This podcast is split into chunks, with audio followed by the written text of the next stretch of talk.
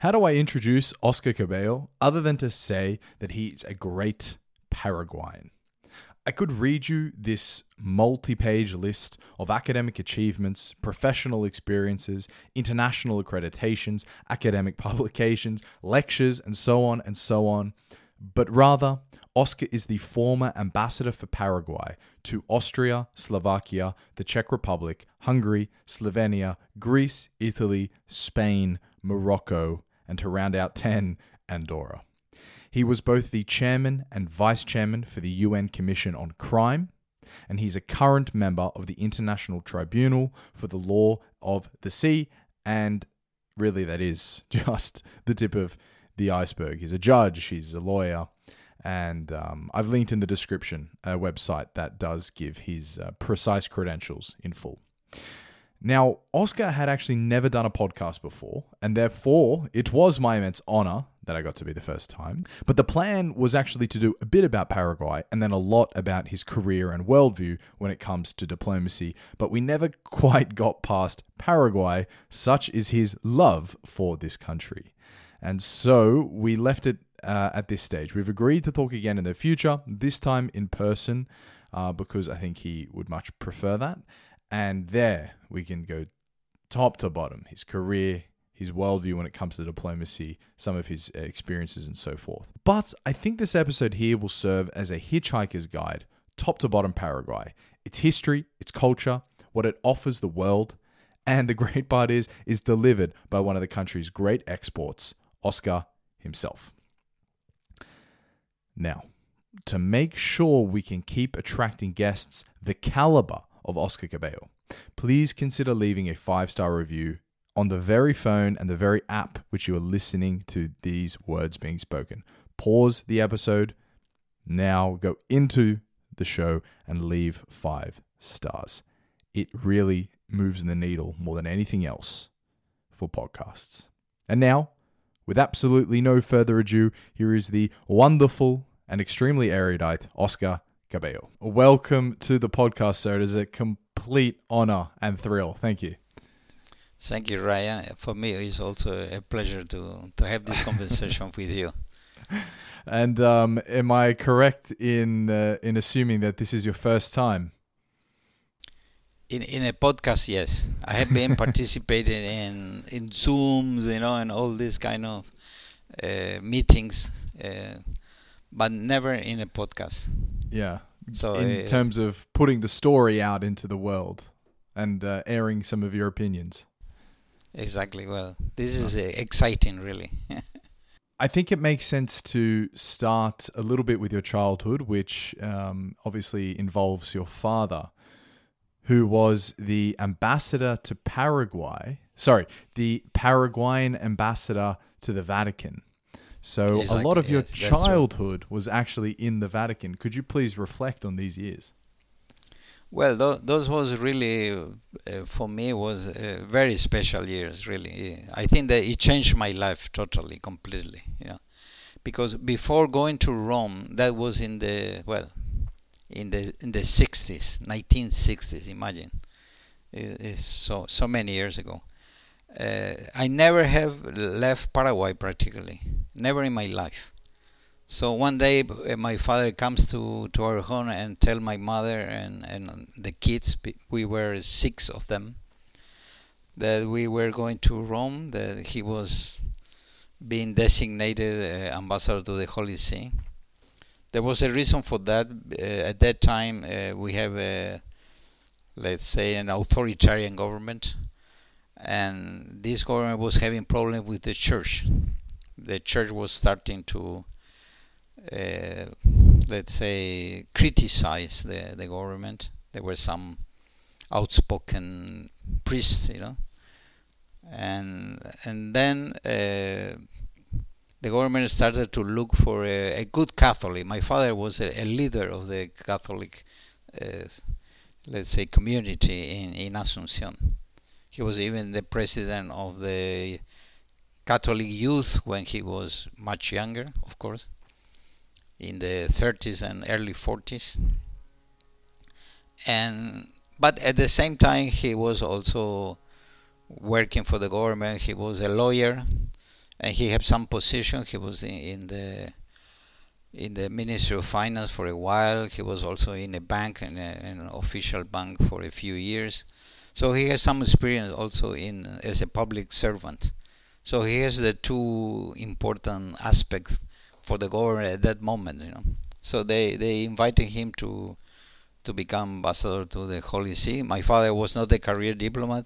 He has never in, his life been in any kind of diplomatic mission so it was the first time for for him uh, but uh, he was very excited because at that time also maybe you should link with the fact the the the Vatican Council was taking place uh, I'm talking about early 60s mid 60s uh, the Pope uh, John 23rd had decided to have this uh, to call this council after maybe I think the the previous council was in the previous century.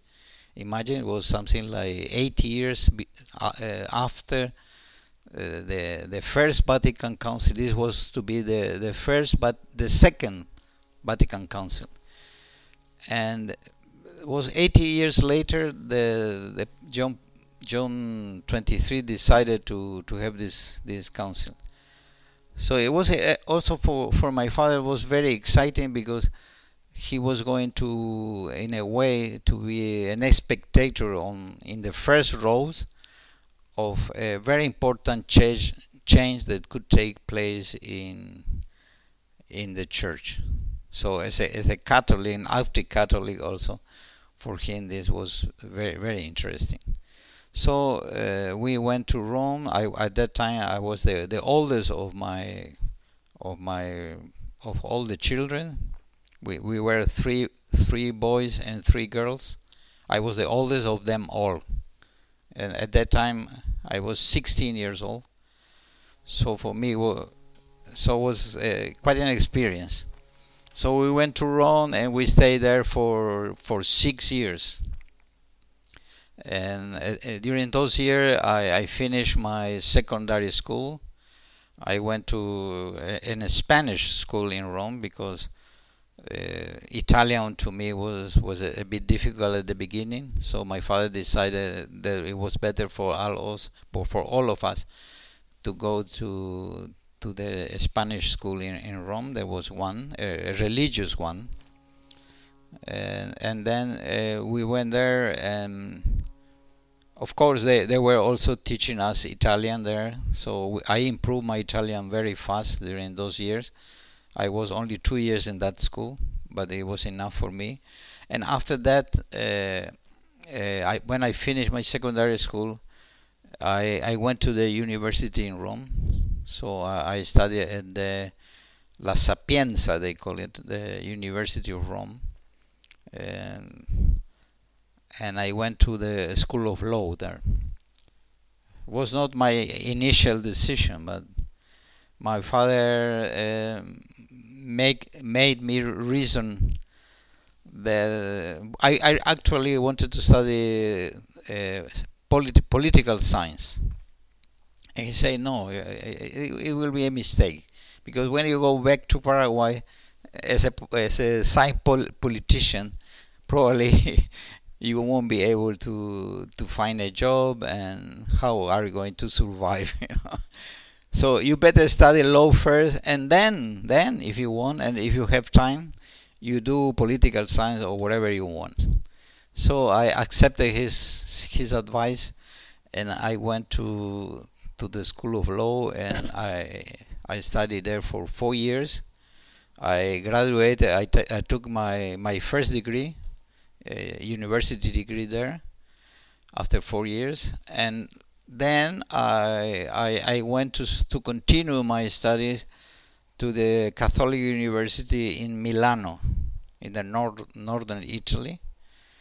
Uh, I, and I stayed two years there in Milano, and I took like a, a diploma they call uh, it was like a master degree, you know, in international law, because I, I was at that time I was very interested in, in international law more than any other uh, sector, let's say, of the of the law. That was the my my preference. And also, it was an important time because during those years I met a, a good friend of my father, uh, who became later Vice Minister of Foreign Affairs and, and even Minister of Foreign Affairs.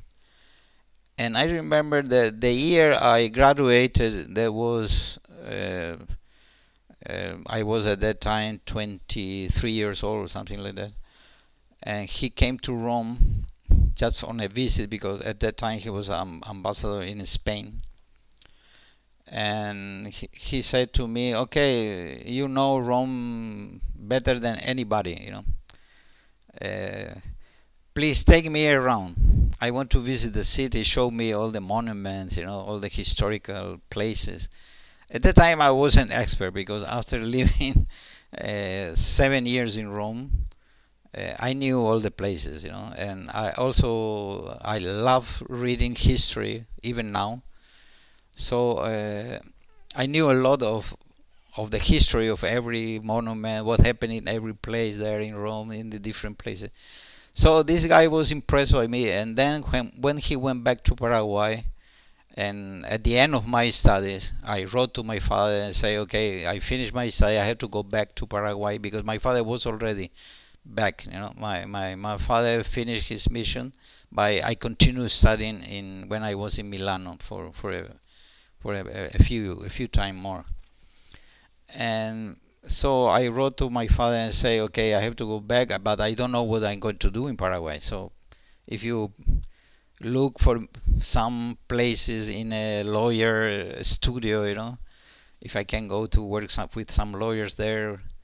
And then she, he brought me, no, no. I, I spoke with my friend, the, the one uh, that you took for a visit in Rome, and he said he he's expecting you.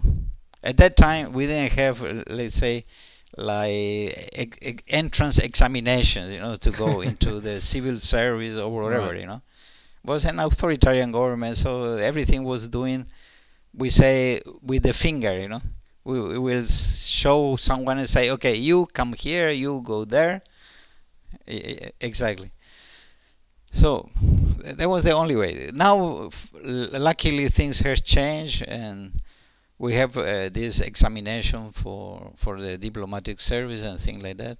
But at that time, wasn't like that and so I, I canceled everything I had in Europe. I, I took the first plane I could and I went back to, to Paraguay. And so I started to work for the Ministry of Foreign Affairs. I, I was at that time very interested in the diplomatic job, of course. Uh, I, I, during my years at the university, I, I was taking extra extra studies in international relation, everything that I could, I, I could have some time to to follow, you know. So not only I study law, but I also I try to study things in in the realm of uh, international relation, diplomacy, and things like that. So in, in a sense, I was better prepared than most of, most of my colleagues at that time, and so I went back to Asuncion, and that was the way how I, I started to work for the Ministry of Foreign Affairs, and I stayed there for 45 years, mm-hmm. 45 years of my life in that ministry. Well, thank you for that, Oscar. It's a really nice overview from how you got into the career of a diplomat. But uh, to return to the Vatican, the Vatican is a mysterious, rather secretive country that is in the middle of the capital of Italy, Rome. There is a lot of intrigue.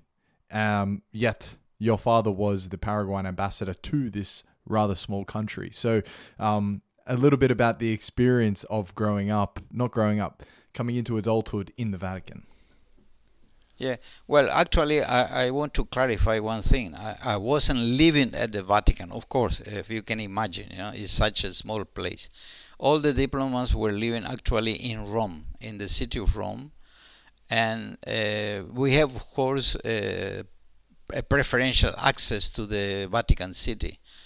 I remember my mother going there. To, uh, there was like a big, a kind of supermarket, you know, uh, with special prices and you know very more more advantageous prices than in the city of Rome. So we used to go there and buy things and, and, and things like that. But at that time also uh, I used to accompany my father to the ceremonies that were taking place in, in the Vatican. Uh, it was a very small embassy. I, I remember my father had, had on, on, only one person working for him. You know, there was a, a, second Paraguayan guy working for him. So in a way, uh, being the oldest of the of the children, my my father used to tell me, "Okay, you come with me. Also, you help me."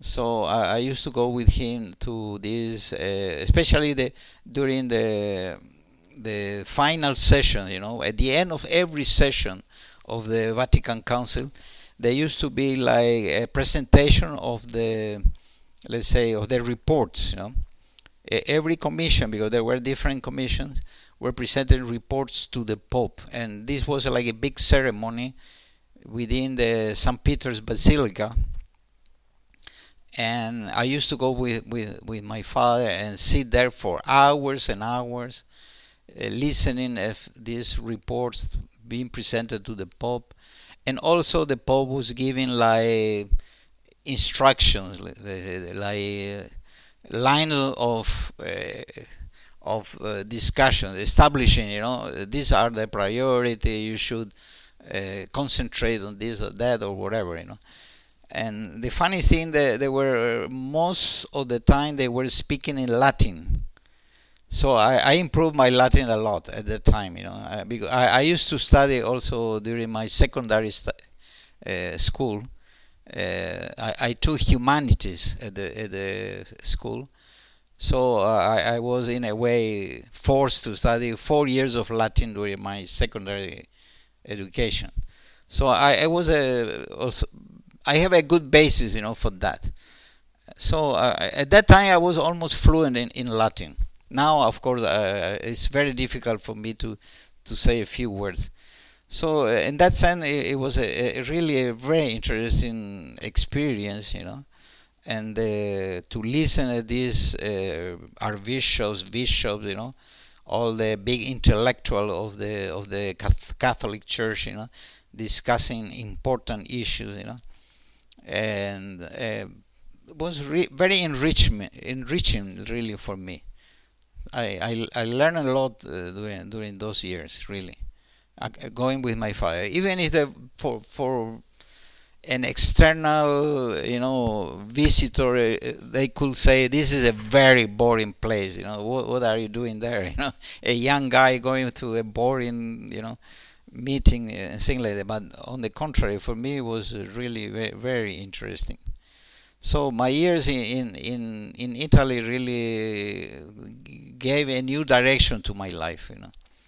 In, and did you ever meet the Pope? Uh, yes, uh, I I met him uh, three or four times directly because it, uh, there was a tradition that when you come uh, at the beginning of the mission when a new ambassador comes, he should invite his family at a certain point, not necessarily the first meeting with the Pope, you know, but at a certain moment, uh, the whole family will be invited to to go with the ambassador, with the the head of mission, the head of the family at the same time, go to visit the Pope uh, and have a, a like like a a very confidential meeting with him, a, a close doors, let's say, with the Pope.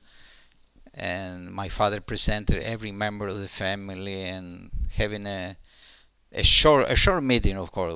Didn't last. I, I, I remember our first uh, meeting with the Pope was only 20 minutes maybe something like that you know.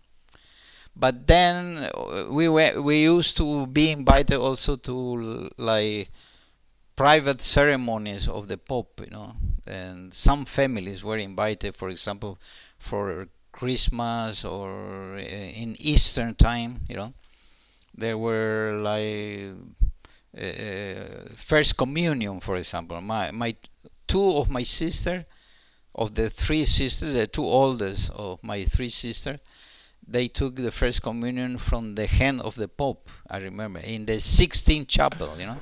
Oh, You- that's ha- incredible. Have you ever been in in Rome? I don't know, but they they took the communion from from the Pope. So so we have some chances to be with the Pope, and also at the end when my father was ending his his mission, also the same thing. The, the whole family uh, was received by the Pope like as a, a farewell meeting, you know.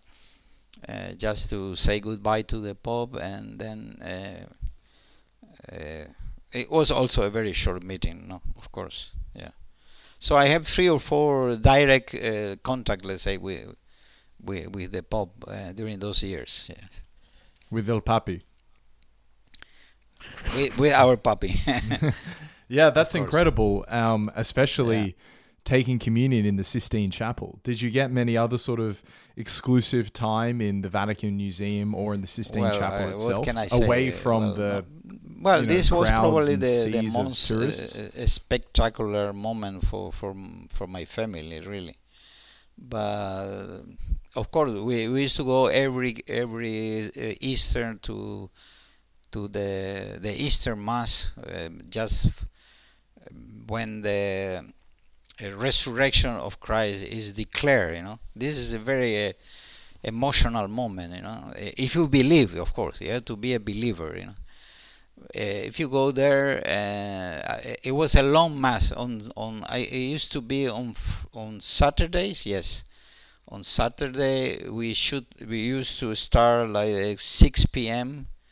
in the in the evening till almost midnight, and then at midnight. Uh, there was the proclamation of the resurrection that Christ has resurrected, you know and it was a very em- uh, emotional moment really because you know imagine the the the basilica of St Peter you know full of people with all the cardinals all the diplomatic corps being present there.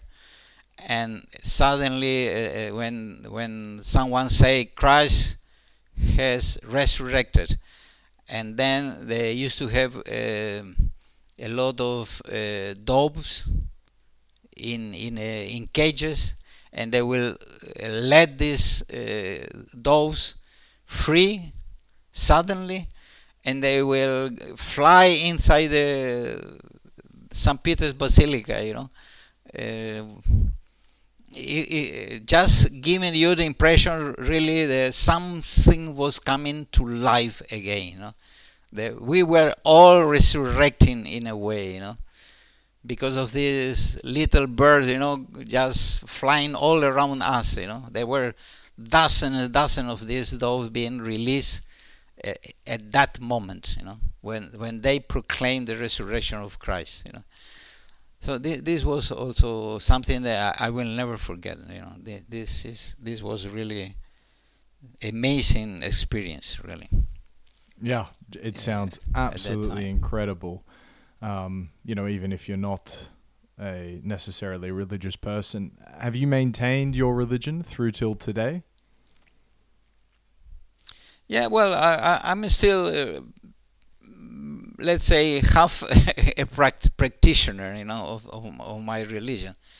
With time, you know, uh, you change. Also, the church has changed a lot. You know, the church has changed a lot, and we are also changing. And of course, uh, I have an absolutely respect for everybody, anybody. You know, they they they they can believe whatever they want. Even in my family, I never force my my daughters or anybody you know that surrounds me to believe in this or or that. You know, even if my father did the same, my father never press pressure on me to to be a believer. But I don't know. I I, I still believe. I, I believe. You know, I I have a, a I could. I couldn't say they are they are a model of believer, you know. they are better pe- person than me of, on that, you know. But uh, I, I still think that there is a God, and uh, and uh, we should uh, have the hope that there is another life, you know. Even if your brain, you know, your when you think it's very difficult sometimes to. Of course, you, you cannot have uh, reasons you cannot find absolute reasons to sustain that kind of belief, but that is a belief, you know. A belief means that you have to confide, you know, you have to give yourself to something. There is no other way. If you st- start thinking and thinking, you won't find the, the solution. Yeah. You will find you never to, a solution for that. Yeah.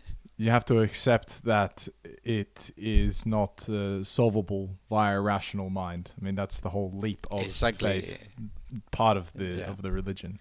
So, Oscar, I think um, yes. in preparation for this, something that sort of stood out to me was that the role of a diplomat is obviously as a representation of a country in another country, and your direct mission is to either increase trade relations between the two nations, maintain political diplomatic relations.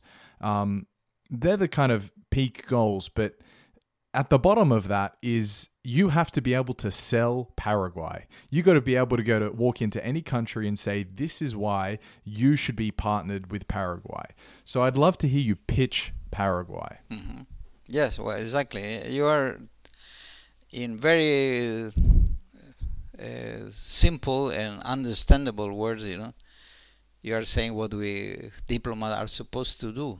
Exactly. We we we are uh, uh, human uh, expert in in human relations. We should be expert in, in human relations. You know, we should be open to to any kind of people.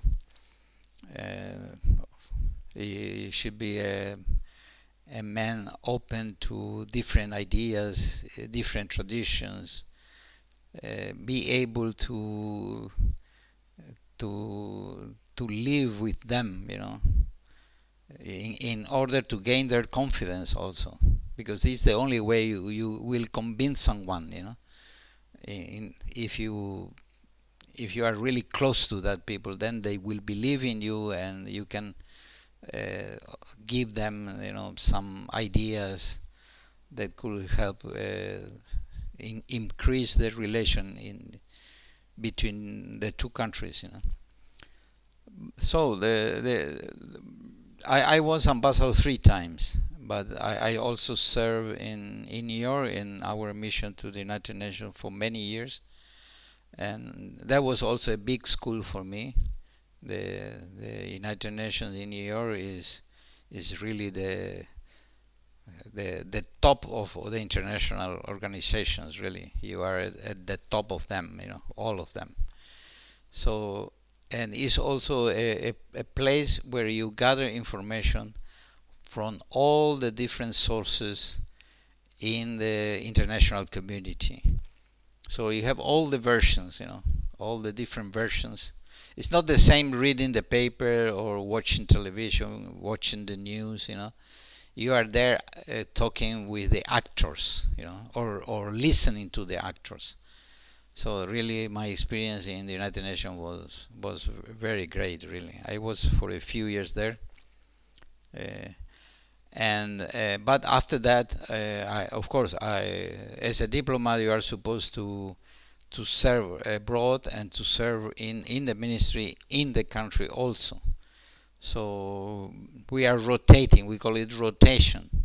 You go out and you come in again so uh, during my career, I, I, I, can say almost half and half. And I was half the time out abroad and half the time in the ministry. And uh, but the the experience, in a sense, is the same, uh, is or is similar because even if you are in the ministry, you are contacting all the time with the representative of the foreign nations. So with diplomats, they are serving in your country but you still maintain that contact with foreign people you know uh, is is the the other coin of the the other side of the coin is when you are yourself outside uh, abroad uh, doing that kind of job you know. And of course by for a, it depends on what are the the national interests of of your country. What what the accent where the accent should be put you know. For example, uh, in in a case of developing country like like, like my country, Paraguay, uh, Paraguay, especially when I, I started my, my career, Paraguay was a very very poor country. We are now in in the in a middle position, let's say. We are what they call now emerging countries. Uh, and at that time we were really poor. So uh, for us was very important to attract investment, to to to as you say to create conditions for for trade for export of our goods and also to attract cooperation international cooperation. We needed assistance you know and and we need need a new know-how from different sources. So uh, these were, were was the the main uh, topics of our work you know. So uh, cooperation uh, investments, trade biz, uh, trade uh, relations, and and of course also try to show the best part of of your country, the best you know, like, like anybody's doing that. You know, even every any any human will try and always to show to others what is the best part of, of yourself. You know we we try to do that you know i think this is uh, automatic you, you, don't have to think twice to do it you know so uh, a country also has to show you know to the other nations what is the best of, of you. So in that sense we uh, what we call uh, cultural diplomacy is also very important or soft diplomacy is very important you know. And so we were also working on on that you know like organizing a concert from just to show the Paraguayan music or gastronomic gatherings showing what what in Paraguay we we eat you know what is the best culinary you know what is the best of the culinary Paraguayan art and things like that you know so uh, the, it's incredible how many facets, aspects you can find in in a diplomatic work. You know, and if you are lucky, you will have also the the right people to help you on that. You know, because normally uh, if you come from a, a smaller country or less uh, developed or rich country uh, you will need uh, to find local people sometimes that they will help you and on that uh, we were very lucky I, I, was very lucky because in all the countries I, I, was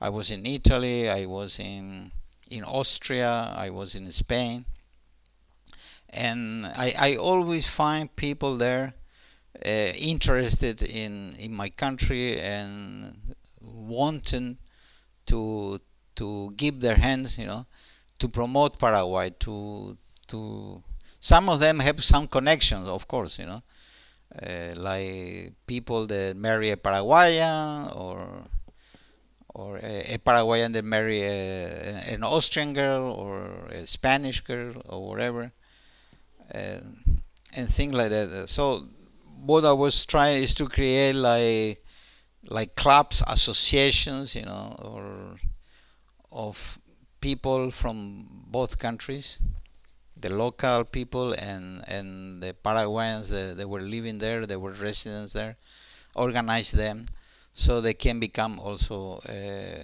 a part in this process of uh, promoting promoting the Paraguay uh, in, in within the, the the country where I was serving. Yeah, especially in Spain, I I was very uh, very able to to do a lot of things because there, there was such and there is still such a large Paraguayan community. We have more than 100,000 Paraguayans living in Spain now.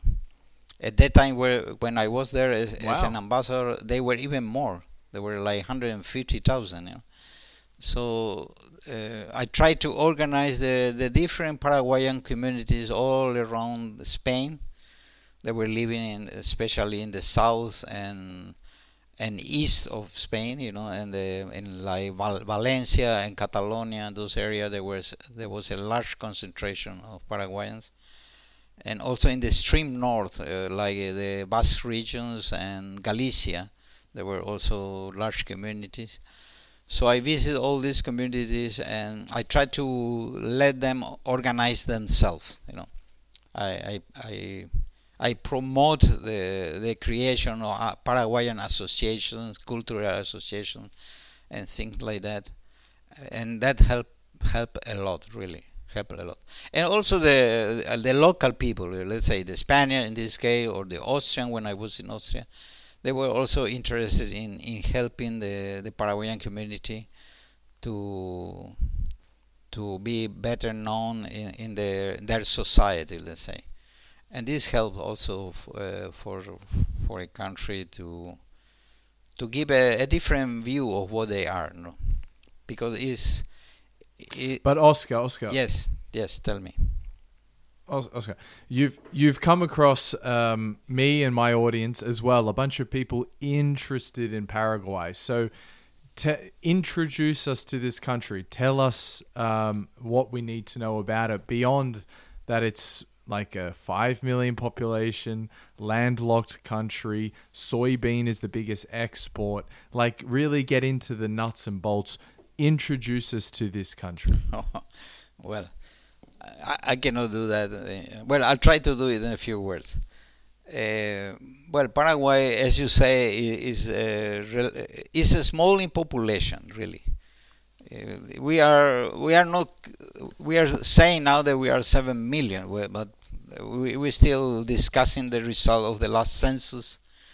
And anyway, we are around seven million people but we have a country the size of Germany plus the Netherlands plus Belgium together is 400 more than 400 uh, 400,000 uh, square kilometers. So it's not a big country, but if you look at the map, uh, it's not a small country, it's not a big country. If you look at the map of South America, we are you know, in the middle of the two largest states, you know, Brazil and Argentina. So the impression you got, oh, this is a very small country, you know, poor Paraguayans, you know, you, we are there in, in the middle of these two big, big countries, you know. But uh, we are not that small, really. It's a, it's a, it's a mostly flat country. The, we don't have big mountains. We have a lot of forests is very green on especially Paraguay is divided in two main regions you know there is a river that gives the name to the country the Paraguay the Paraguay river that starts in in the in Brazil in the Mato Grosso area of Brazil and it comes down almost straight south from there to the Rio del to uh, to Argentina to to meet the Paraná River, which is the second largest river in South America. After the Amazon, the Paraná River is the second largest river. It is also a, a, a mighty river. It has a lot of water. Uh, in quantity of water is bigger than most other river, with the exception of of the of the Amazon, the Amazon River. I think this is the second in volume of water is the second largest river in the world. Not in length. There are longest rivers, of course, but uh, this is really mighty. And the Paraguay River ends in in the in the Paraná River, just in the border with uh, Argentina, when where Argentina meets Paraguay there. So uh, this, we have this big river, and this is the, also the the main road the Paraguay has to communicate with the world. You know, uh, for centuries in colonial times, we had ships coming out of Asunción through the Paraguay River and going to Europe or the North North America or to North America. You know, and that lasted maybe three and a half centuries till in the last years, in the last three, four decades, we discovered that it was cheaper for us to use barges. So we have now in Paraguay the third largest fleet of barges in the world, after China and the United States.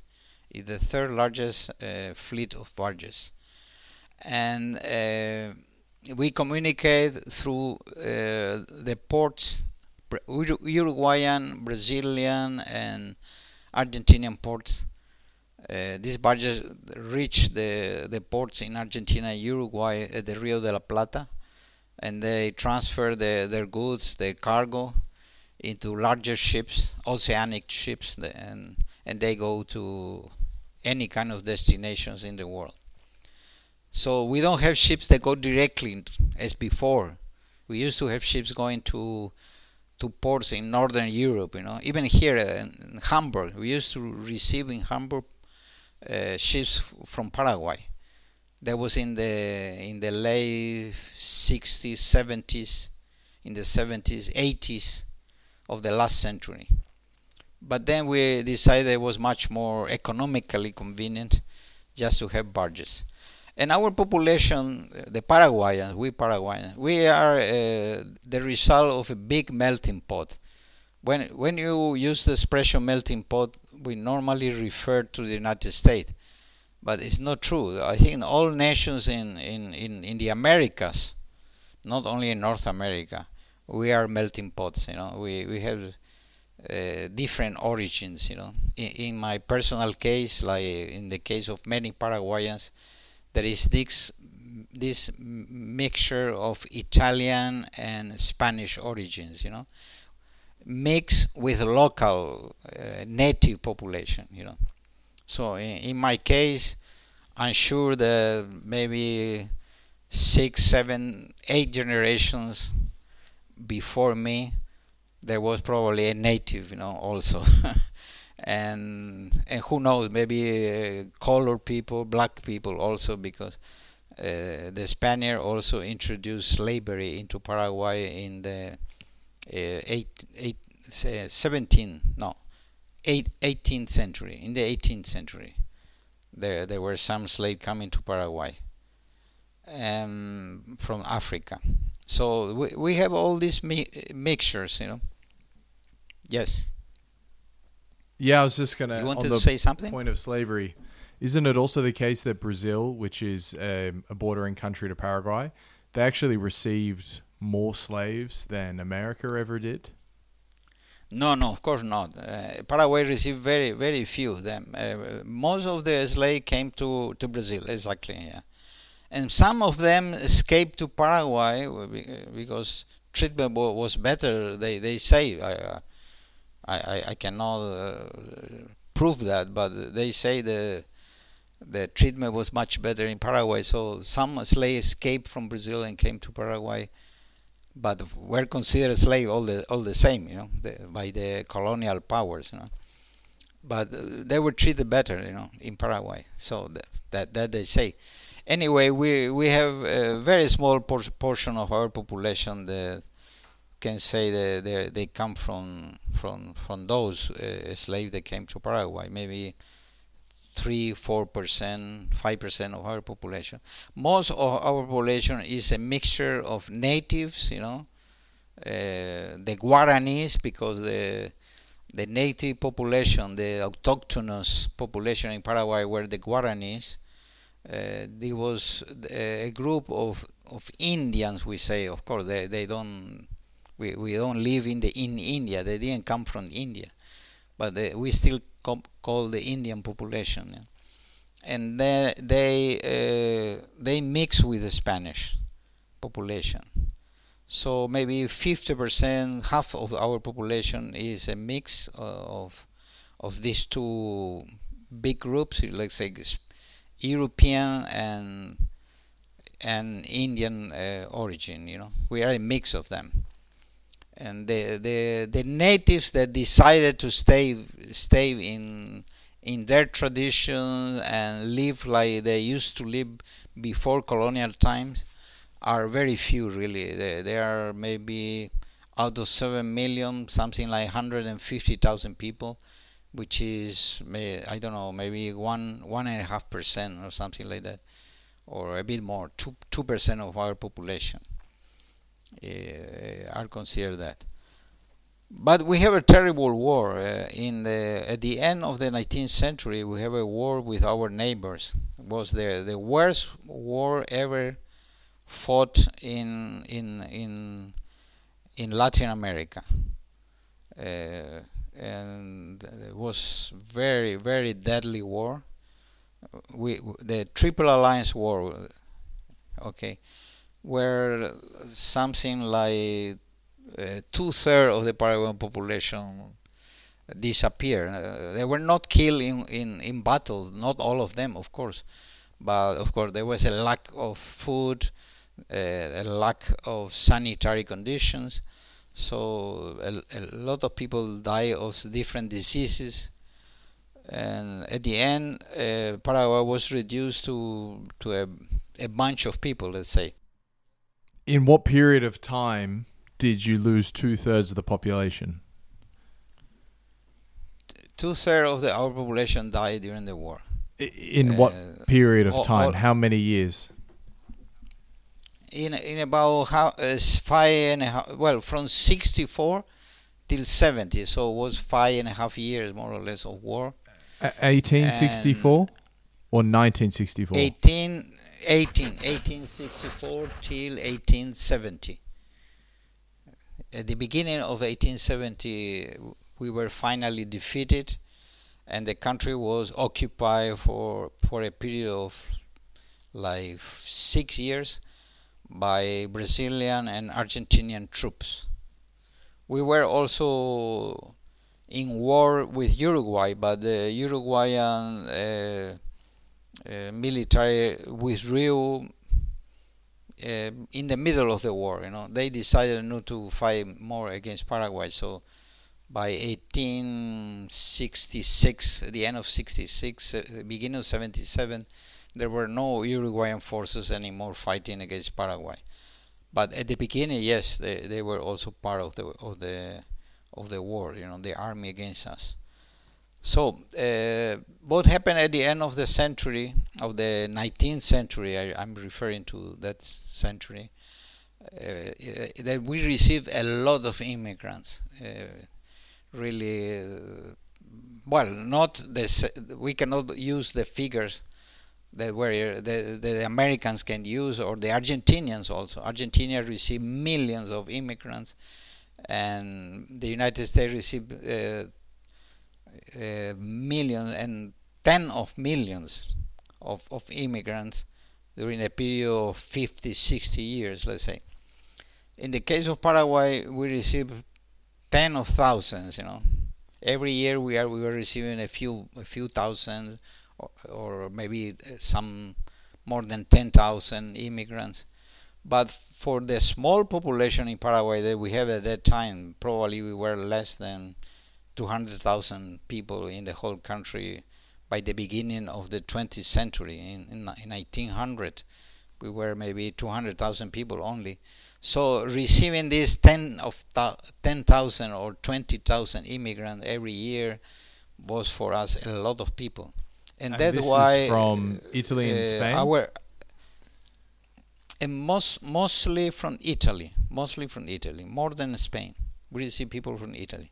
That's why I, I remember I have a conversation uh, a year or two years ago with the Italian ambassador in Paraguay, and he said to me that for him was extraordinary discovery that Paraguay was the the country where probably we have the largest percentage of people from Italian origin of all the countries in South America, even more than Argentina, even more than Uruguay or Venezuela, you know, they are considered like the Italian countries, you know, in, in our part of the world. Because they discovered that almost 30% or 40% of our population, between 30 and 40%, have some kind of Italian blood in, in their in between in among their ancestors, you know. Uh, not necessarily the, the being the son of an Italian, but maybe the grandson or the grand grandson of an Italian, you know. So the Italians were coming before World War II as well to Latin America. Yeah, they, they came in two in two periods, mostly in two periods. One was at the end of the 19th century, let's say from 1880, from the 1880s till the beginning of the 1900s, and then after the First World War. After the First World War, also we, we received a, a lot of Italians, and after the Second World War, very little really. Uh, this is uh, sometimes they, they they try to to present you know South America like the refuge of all the the criminal you know escaping from from Europe uh, after the Second World War, na- Nazis and things like that. You know, I'm not denying that they came to us. Of course, they they came, but their numbers were, was very small. Really, there were very few of them going to Chile, going to Argentina, Paraguay, Brazil, Bolivia, especially. Those were the the countries where they, they were coming. especially because we have also uh, like German uh, population living there. You know, for them was easier to hide in these countries than in the countries more to the north of South America. Uh, that's why they prefer to come to Argentina, because especially in the south of Argentina, as you know, there are large communities of people from from German uh, as ascendancy, and the same thing in in Brazil, in the south of Brazil, you know, in the state of Santa Catalina and Rio Grande do Sul, you have a, a large uh, a large uh, percentage of people from German origin.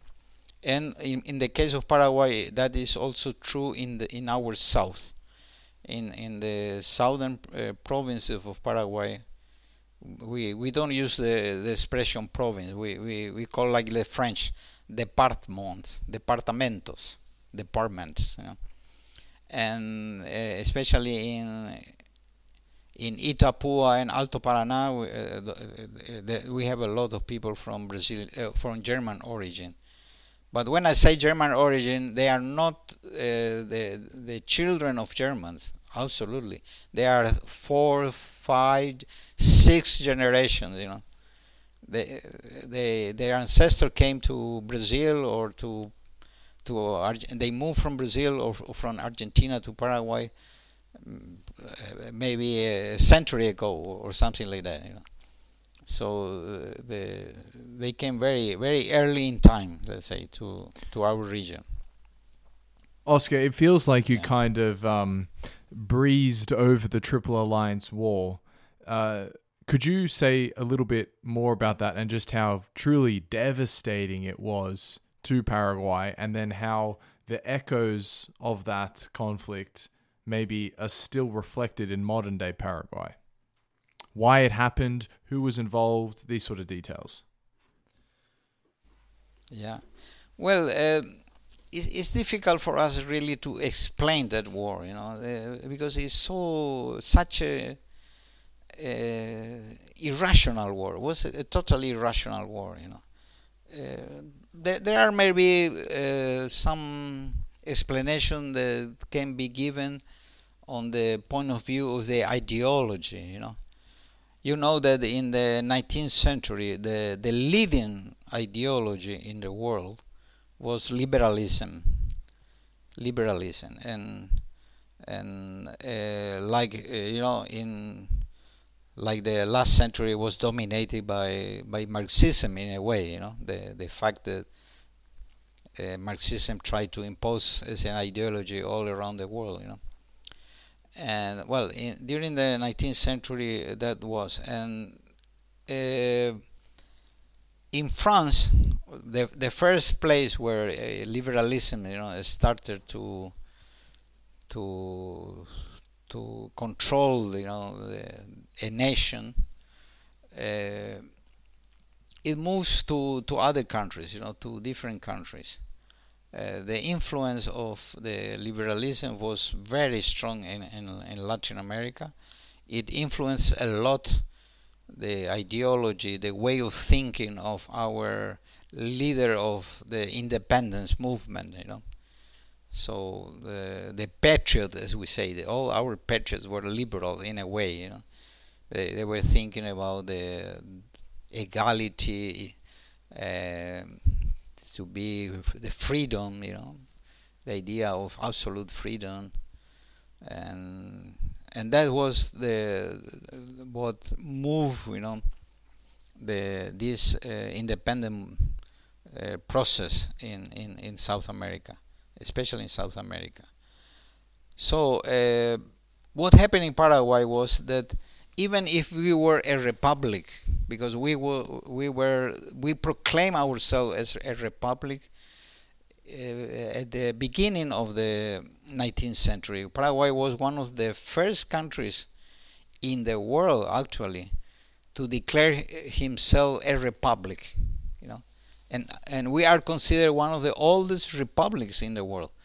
I think San Marino in, in, in Italy, in northern Italy, which is an independent country, they say themselves, we are the oldest rep- continuous republic in, in the world. Exactly, I, I'm not denying that. But uh, we we have been a republic for more than two centuries. To now, are I think we are now with uh, around uh, arriving to 220, almost 220 years that we are independent. So, uh, and that we are a republic because we proclaim ourselves as a republic just from the beginning, because our leaders at that time they were a strong believer of the liberal ideas, you know, and and they were also admirer of the Roman Republic. You know, I remember that our first president of the republic, uh, he was a dictator, and he used the name dictator from the Roman tradition. In that sense, not in the modern sense of a dictator. You know, a dictator in in Roman time was when a country was in a situation of of a, a big danger. You know, there, there was a possibility of an invasion or of a war against the country, the, the Roma used to elect one citizen with and give him all the powers in order to effectively defend the nation against this uh, challenge, this uh, danger, or whatever that was menacing the, the country. But in that case, we were in the middle of a, a big anarchy, you know, all surrounding Paraguay at the beginning of the 19th century. There, there was this war of independence. In Paraguay, we didn't have a war. We, we didn't have to kill anybody for the Spanish to give us uh, our freedom, because there was a very small number of Spanish uh, soldiers uh, stationed in Paraguay. Most of the soldiers were actually Paraguayans, so uh, native native Paraguayans that were serving in the in the Spanish army. So it was like a coup d'état, really, what we, we did in Paraguay. A group of officers from Paraguayan origin decided to depose the Spanish-born uh, officer, you know, higher ranking, of course, to be a higher ranking officer at that time in colonial time, you had to be an Spaniard. You had to show that you were a pure Spaniard. Otherwise, you cannot be a general or whatever, you know, or the chief of the army. But all the lower level officers were Paraguayans, you know, born people that were born in, in the Paraguayan territory, even if maybe their parents were Spanish or, or whatever and they were all uh, convinced of this ideology, the, the liberal ideology. What happened is that after, uh, with time going, you know, we have a strong governments in Paraguay, but even if they proclaimed themselves to be Republicans, they were still uh, using what uh, I don't know if you ever heard about Tocqueville.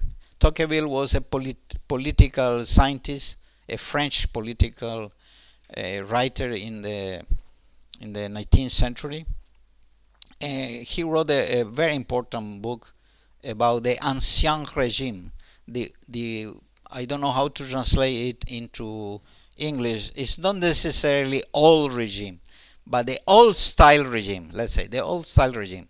So uh, there were people in Europe they were the, a minority, they were nostalgic of the uh, the royal system, the absolutist system, you know, that was uh, being uh, deposed or destroyed by the French Revolution. So, in Paraguay, even if we proclaim ourselves that we were Republicans, all the economy, the economic system, social system, was in a way, in a way, a kind of ancien regime. What, what some politician, uh, uh, expert in politics say, a patrimonialist system, patrimonialist state.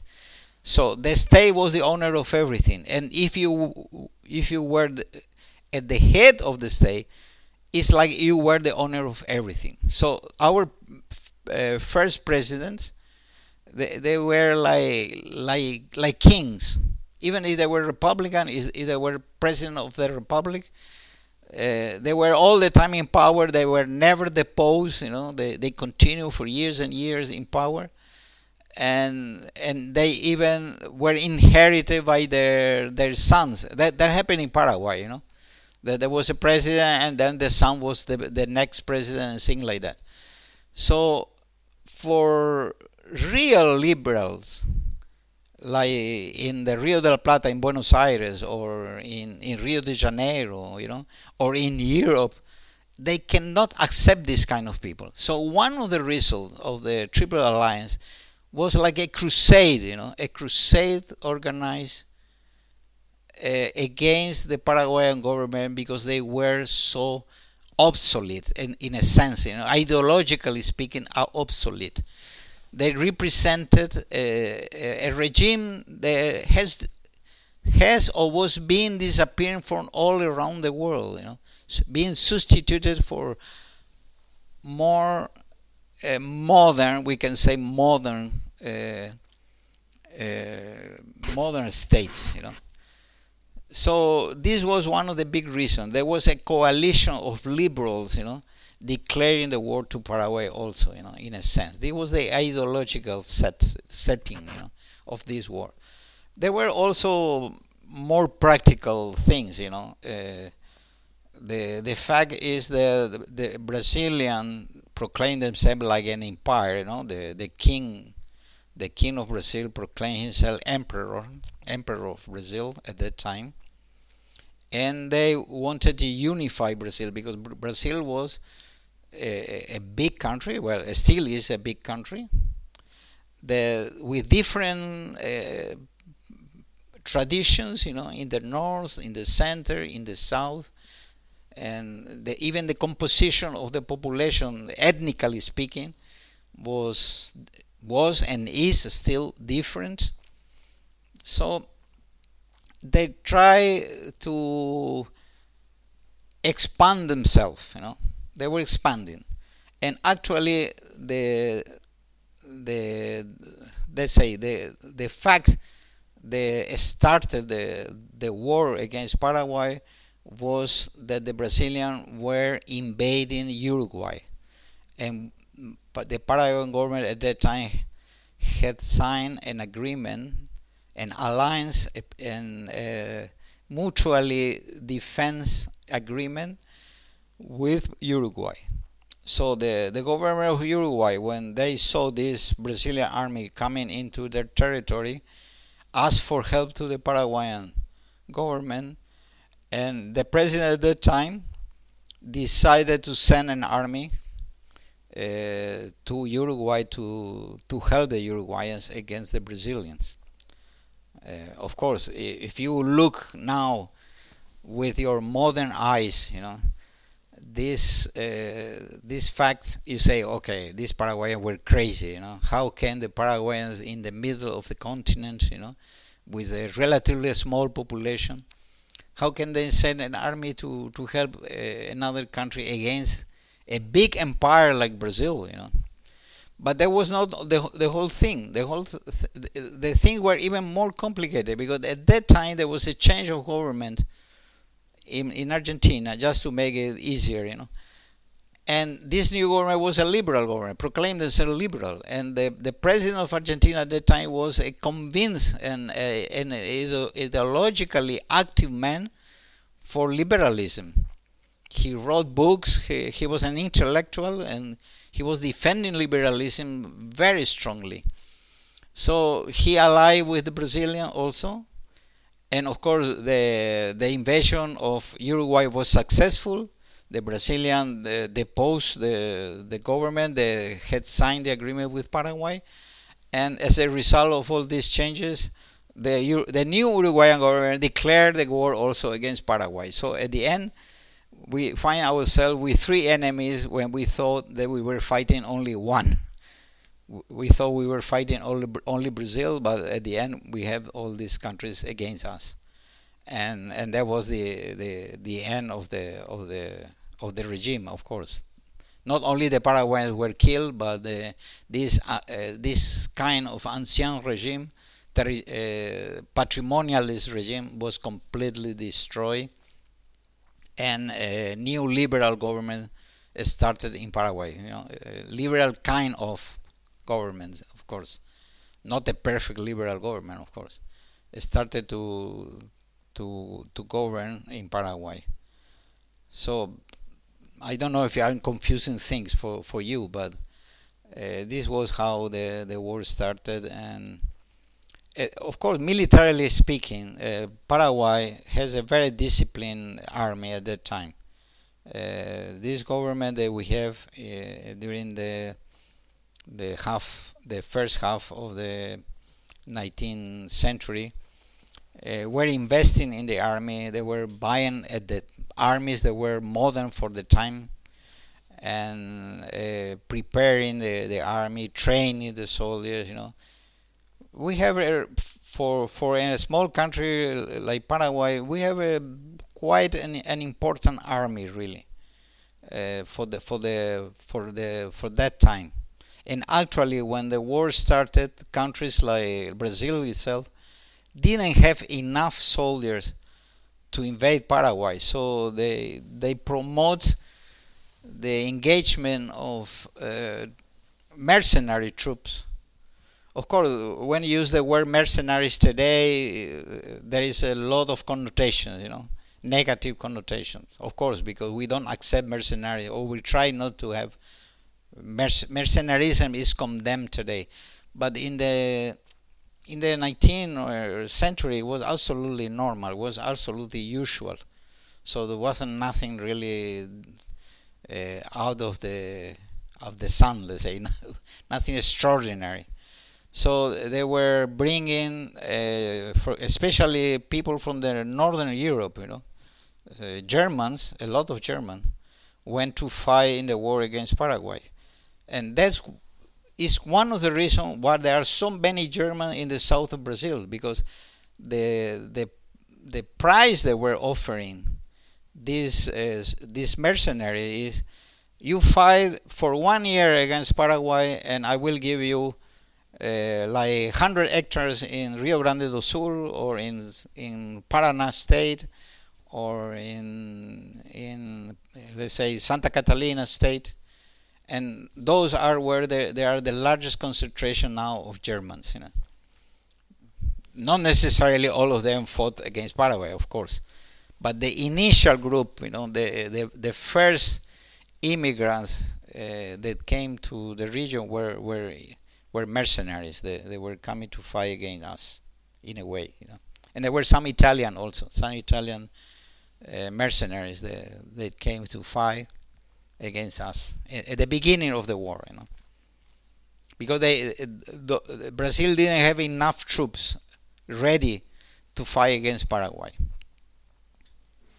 So, and in the five years when the three alliances were fighting against Paraguay, two thirds of the Paraguayan population was either killed or died of famine or disappeared, fled elsewhere. Um, yeah.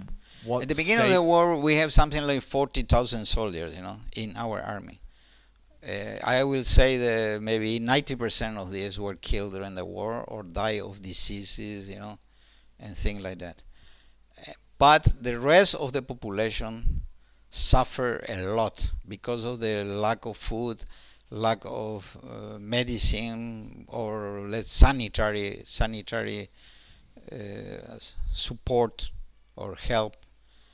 So it really was terrible. Was terrible, really. Yeah.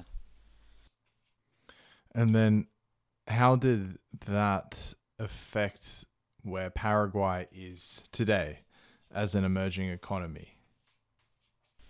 Well, uh, of course, our economy was completely destroyed, but uh, the only riches that we have after the war was our land. We have a lot of land. Population was very small. Let's say, as I said before, maybe we were something like 200,000 people in the whole territory, which is relatively large. You know, it's like a, a, a little smaller than. I think you are living in Sweden, so it's little smaller than Sweden. Sweden is big, uh, maybe 10% larger than Paraguay. And so it, it, was a large territory, very rich land. Really, our our soil is one of the best soils in in in in South America and maybe in the world. You know, and it's a very rich soil. Why are you guys growing soybeans then?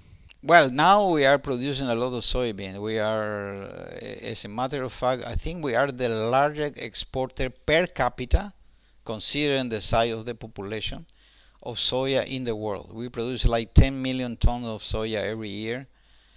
But not only soya, we produce uh, sunflower, we produce uh, corn, wheat, you know, uh, different kind of cereals, you know, rice. We produce a lot of rice also and we export everything. We are also we have a lot of uh, meat. We produce a lot of meat. We are, I think, the sixth or seventh largest exporter of meat in the world, and the quality of the meat is excellent. Also, by the way, and. Uh, so uh, these immigrants started to build again the country with the help of also of the local population because most of these immigrants were uh, unmarried men. Unmarried men that came to Paraguay. Not all of them, of course, you know.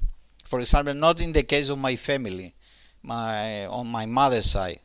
My my grand grand grandfather came to Paraguay already married with with his wife, and and land was cheap. You know, the government was giving the land just for almost for free. You know, it, it was your, only for you to choose where to go and live, you know, and how many hectares or how big size of land you wanted to exploit, you know. It what depended on you. The government were given, you know, the land because population was so small that the land was abandoned. You know, all the territory was almost abandoned. You know, so uh, this immigrant started to to and actually we have like a, a small economic miracle you know. By the end of the 18th century beginning of the 19th century uh, the quality of life in Paraguay was comparable to uh, of course for the middle and higher classes of course you know.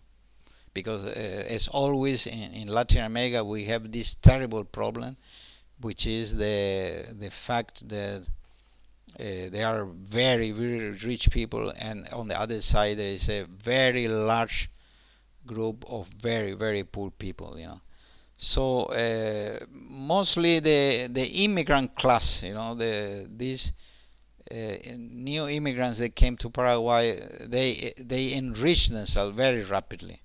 And and and and there there was like a middle class that was growing and uh, in especially concentrated in in Asunción in the capital. And and you, you see by the beginning of the century we have all the technologies that you can find anywhere in the world you know.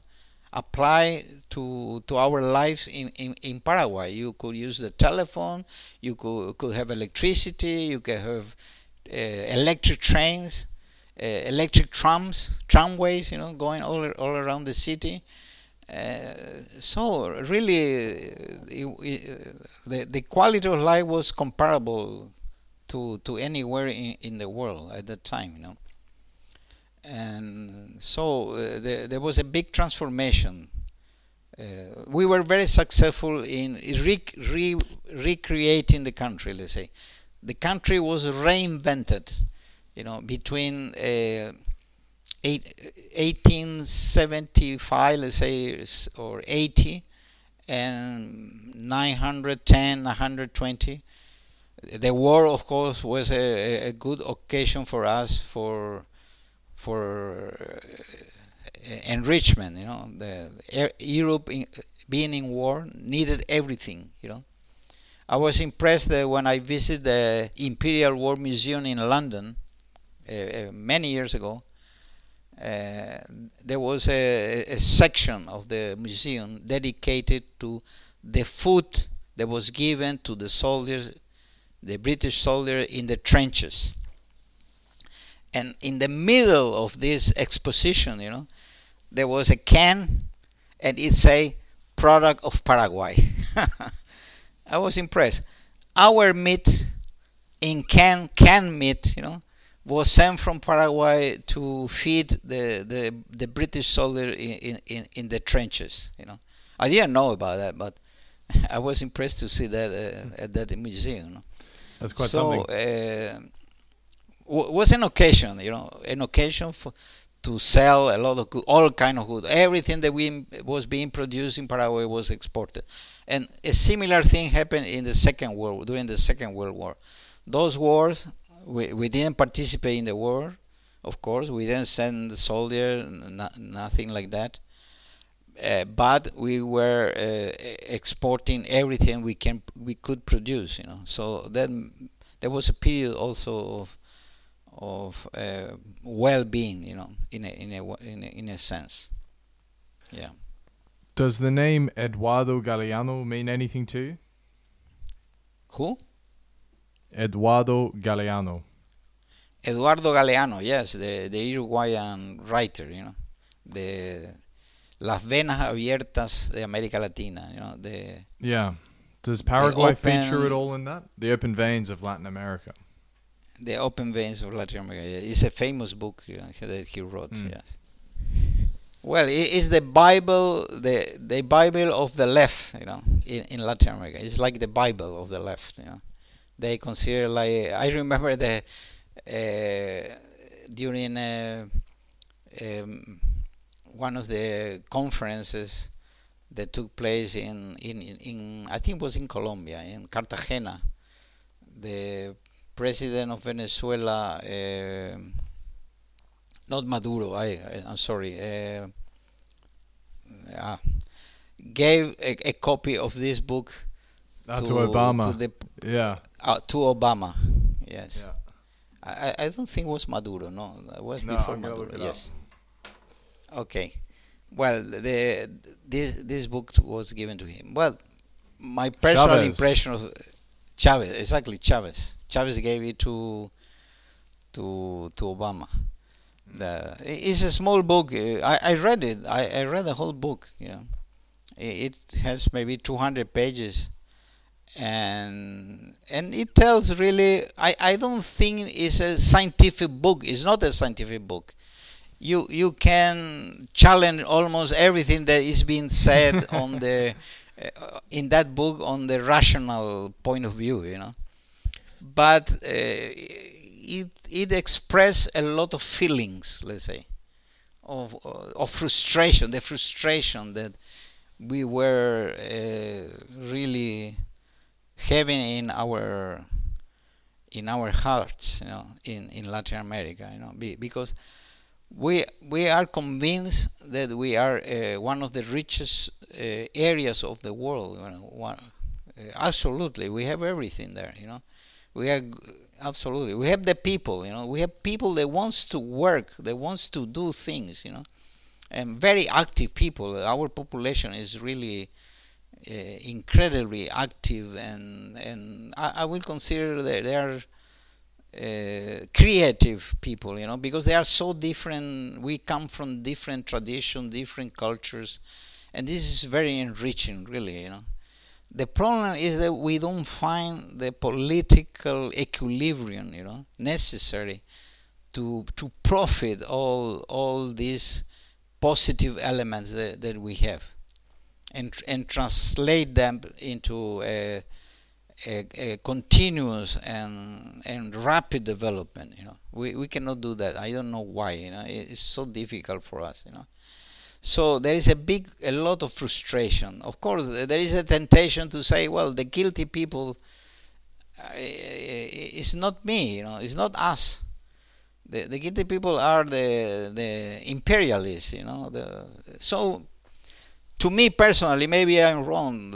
A lot of other people could, could say something different, but I think that uh, it's not a question of uh, putting all the guilt into into something that is outside Latin America. The the big problem is inside Latin America. The big problem is that we have to find our way our own way and and and solve our own problems you know by ourselves. And, and this is what uh, we we couldn't for for many many years you know. Uh, of course they they are progressing but not as rapidly as we we we want. And and this book that was written in the 50s i think uh, of course uh, show us uh, really how how strong the frustration was, you know, at that time, especially at this time, among our intellectuals in, in Latin America, you know, they were all frustrated because we were on on a on one side so rich in resources, in all kind of resources, human resources, natural resources, you know, but on the other side, we were not able to to be up to our destiny you know, our destiny is to be one of the most evolved societies probably in the world, but that's what we think. We we believe that that is our destiny. We should be like that, you know. But we we cannot get there, you know. Uh, and I'm tired of, of listening to people saying, you know, uh, you are the countries of the future, the countries of the future. What means being a country of the future? You know, we we never get uh, reach that future. That's the problem. so we are not. The, we we have a present. We have to live our present, not not the and and try to construct a future out of this present. You know.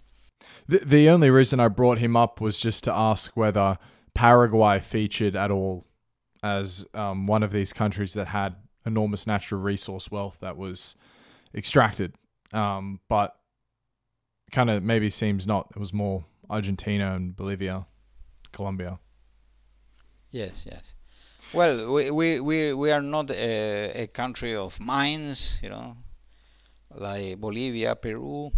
uh, actually, the when the conquerors came, you know, were looking for the gold and the silver, and after long explorations, and a lot of sacrifices, they discovered that what they wanted was concentrated only in three or four countries, you know, and those were Bolivia, Peru, Mexico, mostly, some of some of uh, Ecuador and and Colombia also, you know, in the mountains they have some silver, gold, and things like that. Chile also, part of Chile.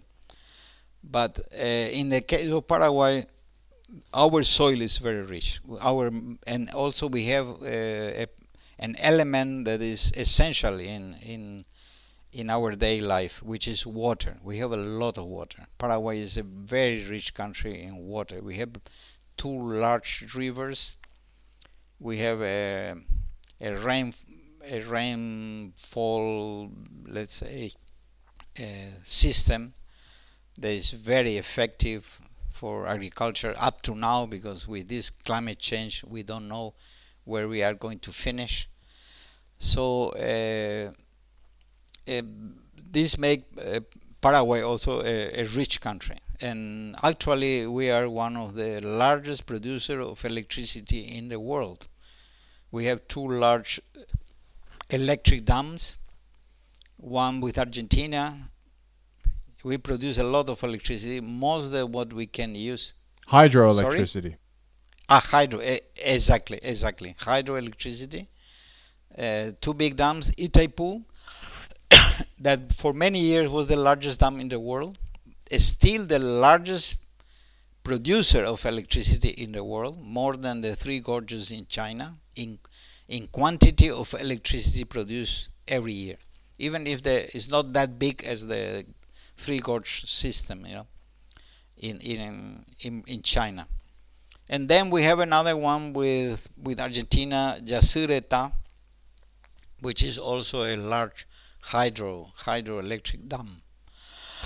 and we produce uh, like 10 times what we need electricity that what we need so we are uh, selling this electricity to our neighbors.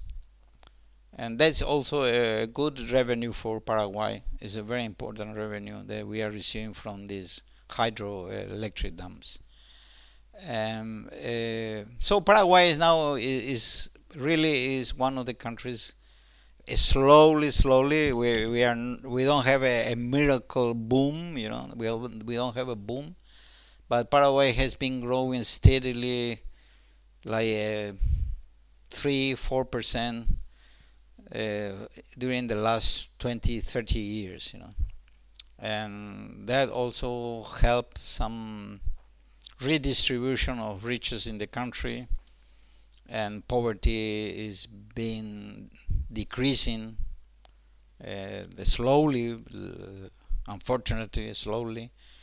We we still have something like 25% of our population under the poverty line and maybe close to 10% of our population in the extreme poverty of course this is unacceptable you know considering the the, the potentiality of the country you know. but there are problems also of education mostly you know because in the modern economy it's not a question of being willing to work you have to know what to do. And in order to know what to do you have to go to school you have to go to a technical school or whatever. You have to to educate yourself. And, this is a, a, big problem for us you know. The the big challenge for Paraguay we have a, a, large proportion of young people. So we have to educate the people uh, in order to to produce more you know. This is also a, a it, it is a restriction to investment also you know I remember uh, speaking of Taiwan you know when I visit Taiwan, they, they took me to a big factory where they were preparing electronic uh, products, you know, like uh, like telephones, you know, and hand, handy telephones and things like that. And uh, I, I told them why you don't bring uh, because they, they told me we are going to open a, a factory, a new factory in Brazil, and I say why in Brazil? why don't you come to Paraguay? And they say, oh no, the problem in Paraguay is that there are not enough uh, uh, workers uh, prepared for this kind of jobs. You know, uh, we will have to, if we open a factory in Paraguay, we will have to import the manpower. You know, so that's the problem for a lot of con- developing countries. You know, that even if you have the a lot of resources, a lot of possibilities, uh, if your manpower is not uh, adequately educated, you know, the investment cannot uh, go there. You know, has to go to another country that is in a better position. So we are competing one country to another uh, on that also, you know, on the the level of preparation of your manpower, you know, in order to to attract really attract this investment we are doing also on that. We are investing now in in, in this uh, technical education, for example, vocational, vocational we call it, uh, education, uh, in order to to prepare people for for these new industries, new new activities. You know. I get the sense that Paraguay would be full of ranches like really beautiful horse farms. Well, not horse farms, but beautiful giant properties that are managing either cattle or yeah various monocultures. It'd be exceptionally beautiful to go to. Is it safe in Paraguay? well, that is nice for a, a Western movie, you know. yeah, that's what but, I'm uh, thinking.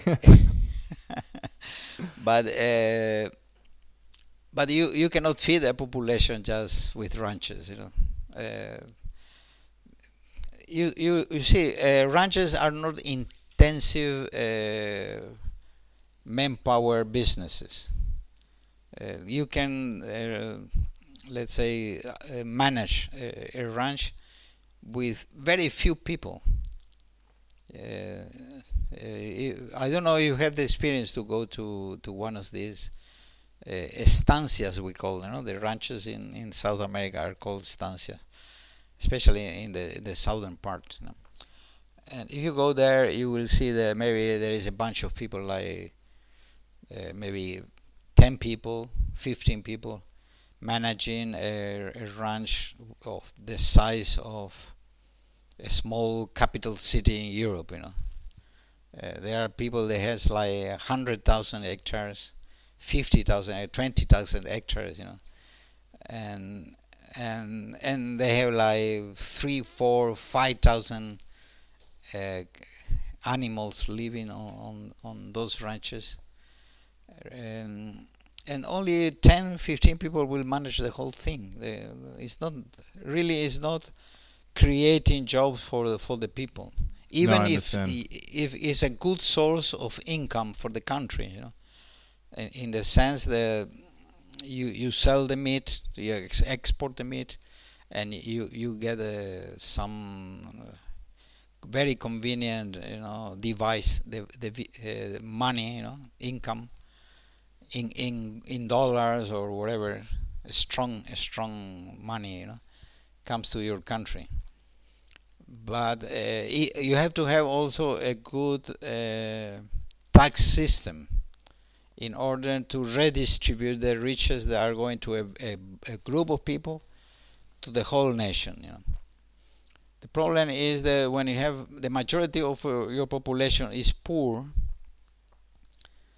or is in, or the, if even if they are middle class they are lower middle class. In, in the case of Paraguay, we have a large middle class, but maybe 60% of this middle class is really, really in, in the limit with poverty. If there is an economic crisis in, in, the, in the country, a lot of people will move to poverty. That happened also in Argentina massively. You know, people that were uh, living uh, as middle class suddenly because of the economic crisis they all go, you know, to to be poor, to to be in the poverty area of the society again, you know. So the, this is a, a, a big problem for us. So in that case, you cannot impose high tax uh, to to these people, and you cannot direct all the taxation to to a bunch of people. You know, I know the it's very difficult sometimes uh, when you are in a in a country like like Sweden or Germany or France to understand this. You know, how can you uh, let these people live like that? You know, like like rich, extra rich, when uh, there is so many poor people. But you cannot tax.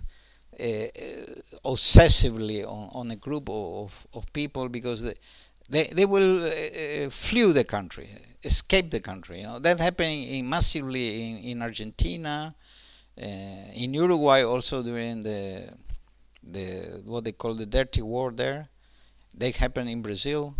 I remember when I was in New York, the, there was a section of the city of New York in Manhattan. They called the Argentinian uh, quartier, the the area of the because there were a thousand thousand of Argentinians moving relatively rich people. They were selling everything in Argentina and moving to to live in that part of, of Manhattan, buying apartments or just building new new new apartment houses uh, in that area, especially in the western part of, of, of New York. You know and, and that was because the, the, there were some governments in Argentina or in, in, in our part of the world that were trying to to make a, a change of the imposition system, you know, imposing them with uh, heavy taxation and things like that. So it's a very delicate equilibrium, you know, the, for a government in in, in an emerging country, especially. What I know better is Latin America, of course. I don't know what happened in Africa or in in Asia, you know. Uh, I, I imagine it could be similar but it is is a, is a, a, a, difficult choice, you know. You have to give to this uh, richer section of the population some assurances for them to keep investing in the country and not to send all the money out, you know. Unless you restrict the movement of capital, and you see what happened in Argentina when they tried to restrict that, you know. Uh, it's incredible. You, uh, all the financial system of the country becomes uh, so complex, so chaotic, you know, that you have rates of inflation that go to the sky, you know. Yeah. So uh, something like that could could happen, you know. Forget the rational economic development side of things, cultural side of things. Just from your gut, you know, what makes Paraguay special? Well, uh, I think uh, Paraguay is a case of an emerging country where we never lost our identity. Uh, Paraguay is a country that is very proud of what what it, what it is. Mm. Uh, we are proud of our traditions. You know, the, these traditions come on one side from the native population living there, and we, we maintain that you know in our music in our gastronomy we have elements that were inherited or taken from our uh, native tradition autochthonous tradition and on the other side this there is this european influx the, and the european came with their ideas with their also the, with their gastronomy, with the culture, their music, and everything. So Paraguay is a, a, a country of encounter. You know? Uh, in Paraguay, the two elements have uh, encountered each other, and I, we are very proud of that. Really, we we Paraguayan, and that make us also give us an stability. Even if you don't live in, in Paraguay, like uh, the experience I had with the Paraguayans living in Spain, they are very proud to be Paraguayan, even if they are so far from Paraguay. Hmm. They know, they criticize the country. They know that, that we have a lot of, let's say, uh, weak weakness, and we we made a lot of mistakes and things like that. But still, they they they they love the country. Uh, so I think that in that sense, uh, we are in, in, uh, in a, a, good example. Maybe, maybe, there are other countries too in, in Latin America, but we are one of the countries that, that, that show that we can be different, but at the same time uh, live in in we have hope that we can live better and and do something without destroying what are our identity elements you know, what mm. identify mm. us from all the others you know so we we are very attached to that and the fact that there there are new generation younger people or whatever doesn't change that. Even the younger generation they they are very very proud of, of being Paraguayans. And, and, and this is something that really uh, I think is important uh, and can be a let's say a, an element a positive element that we can offer to the world to the whole world. Amazing well thank you very much Oscar thank you Ryan uh, of course I, I'm I'm ready to, to have another conversation whenever you want. I'm sorry that I, I, maybe I I didn't control myself and I, I spoke too much on, on certain issues. But uh, I think I, I I thank you because you you made me do it in a way. You know, you provoke me to do it. You know. No, So you um, are half half guilty. You are half guilty. sure, I'll take guilt for it. Um, but no, I think it stands alone as a really um, good episode about Paraguay. But I think next time I talk to you, I want it to be in person, and uh, I want it to be more about you and some of your thoughts and opinions on, uh, I suppose, how the world's Okay. uh, spinning No and diplomacy. Yeah, why not? Yeah. Uh, well, uh, we we are not too far away. I think uh, in Hamburg. Uh, you are in in in Stockholm or where in, in yeah, Sweden? exactly. So it's not too far away. We we can meet we can meet here in in Hamburg whenever you want. Uh, I will be back in Hamburg in, in March next year. I take you up on it. Yeah, why not? Yeah. Uh, well, uh, we we are not too far away. I think uh, in Hamburg. Uh, you are in in in Stockholm or where in, in yeah, Sweden? exactly. So it's not too far away. We we can meet we can meet here in, in Hamburg whenever you want. Uh, I will be back in Hamburg in, in March next year. I take you up on it.